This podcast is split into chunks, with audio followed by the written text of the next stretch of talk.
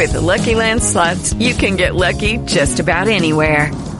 This is your captain speaking. Uh, we've got clear runway and the weather's fine, but we're just going to circle up here a while and uh, get lucky. No, no, nothing like that. It's just these cash prizes add up quick. So I suggest you sit back, keep your tray table upright, and start getting lucky. Play for free at LuckyLandSlots.com. Are you feeling lucky? No purchase necessary. Void where prohibited by law. 18 plus terms and conditions apply. See website for details. Ciao, benvenuto, benvenuta al nuovo podcast di Formula Hit. Oggi parliamo di HIT e concentrazione. Allora, secondo te l'HIT richiede concentrazione? Assolutamente sì. Possiamo studiare infatti la migliore metodologia del mondo, possiamo applicare le evidenze scientifiche più attuali e più efficaci, ma senza la motivazione e la forza di volontà eh, chiaramente nulla può accadere. Non ci sarà nessun risultato ottenibile. C'è una forza motrice più forte del, valo- del vapore e dell'elettricità, dell'energia atomica, è la forza di volontà. Questa era una delle frasi famose di Albert Einstein che ci ha lasciato anche per riflettere. Questa viene particolarmente bene per spiegare come mai la KIT ha un suo particolare fascino nello sport, ma anche nel fitness. I mondi infatti seppur accomunati dall'attività fisica, si prefiggono obiettivi diversi tra mondo dello sport e del fitness, dove la prestazione non è il comune denominatore, ma la motivazione sì. Questo aspetto è più chiaro nel fitness, nello sport. Si è visto che le persone tendono a fare attività fisica a causa di motivazioni controllate in cui la partecipazione in palestra o in forme spontanee di corsa, eccetera, si basa su una sensazione di dover piuttosto che voler partecipare. La motivazione è un fattore critico per mantenere alta la partecipazione alle attività sportive e eh, chiaramente a tutte le attività fisiche. Questo eh, ne consegue che ci sono degli effetti chiaramente dal punto di vista dell'autodeterminazione, perché eh, la motivazione intrinseca è più legata al mantenimento delle attività a lungo termine. Io posso aiutare a stimolare una persona dall'esterno, posso convincerla, posso dargli la carica Ok, ma se poi mi sposto e smette, vuol dire che non ha una sua motivazione. Quello che dobbiamo cercare è creare un'attività che invece, sì, ok, inizialmente forse ha bisogno di essere stimolata, ma poi si autogenera. Alcuni studi hanno dimostrato che alcuni rinforzi nella motivazione sono stati efficaci e le leve per la motivazione dei gruppi di fitness sono state miglioramento del peso corporeo, miglioramento della forma fisica, miglioramento delle capacità motorie, miglioramento della salute, senso di realizzazione. Nello sport evidentemente le leve chiaramente dovranno essere diverse da quelle del fitness, ma la focalizzazione del tecnico verso queste aree della psicologia è particolarmente utile perché un abbandono a causa di una bassa motivazione o di una limitata passione e di comportamenti negativi potrebbero comunque compromettere tutti i benefici fisiologici previsti. Quindi applicare un allenamento senza affrontare queste esigenze significa scegliere i programmi solo sulla base di elementi o metodi che piacciono dall'altro eh, campo, sono metodi che servono. Quindi piacciono nel fitness e questo porta a essere eh, motivato, divertito, stanco ma felice e sicuramente fidelizzato. Però i risultati in termini di adattamenti fisiologici non sono prevedibili.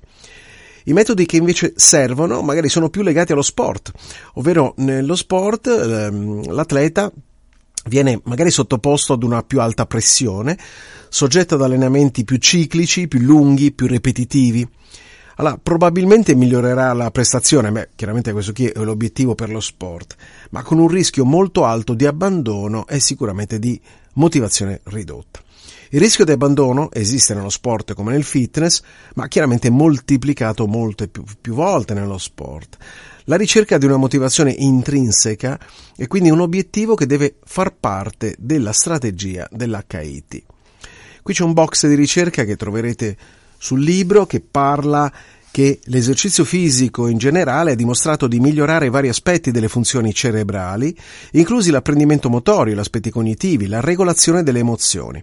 Una caratteristica molto importante che l'HIT ha dimostrato, confrontata con l'esercizio fisico tradizionale MICT, che significa moderate intensity, quindi l'allenamento a bassa intensità o a moderata intensità in steady state, eh, e l'aumento dello stress psicologico tra gli atleti non allenati.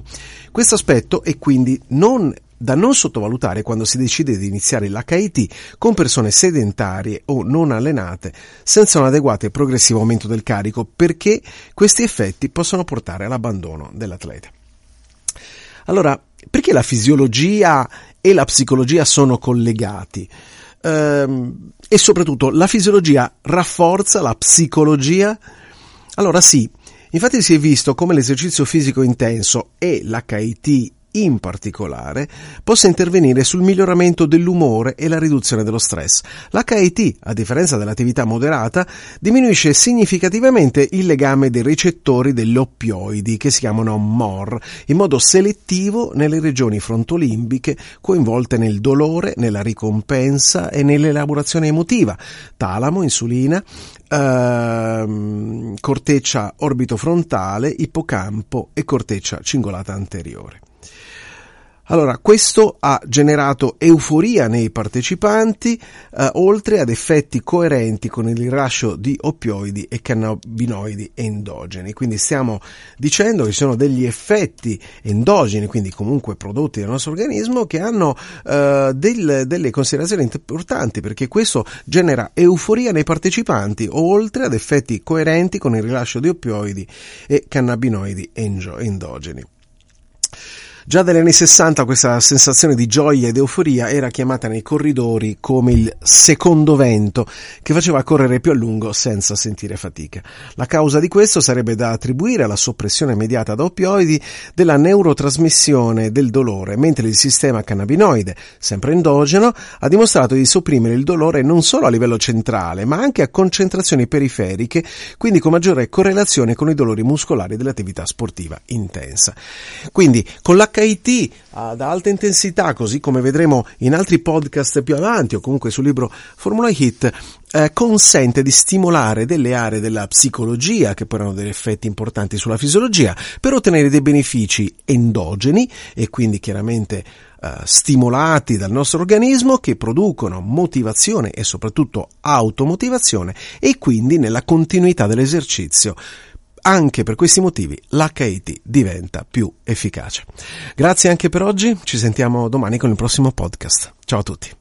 Hello, it is Ryan, and we could all use an extra bright spot in our day, couldn't we? Just to make up for things like sitting in traffic, doing the dishes, counting your steps, you know, all the mundane stuff. That is why I'm such a big fan of Chumba Casino. Chumba Casino has all your favorite social casino style games that you can play for free anytime, anywhere with daily bonuses. That should brighten your day a little.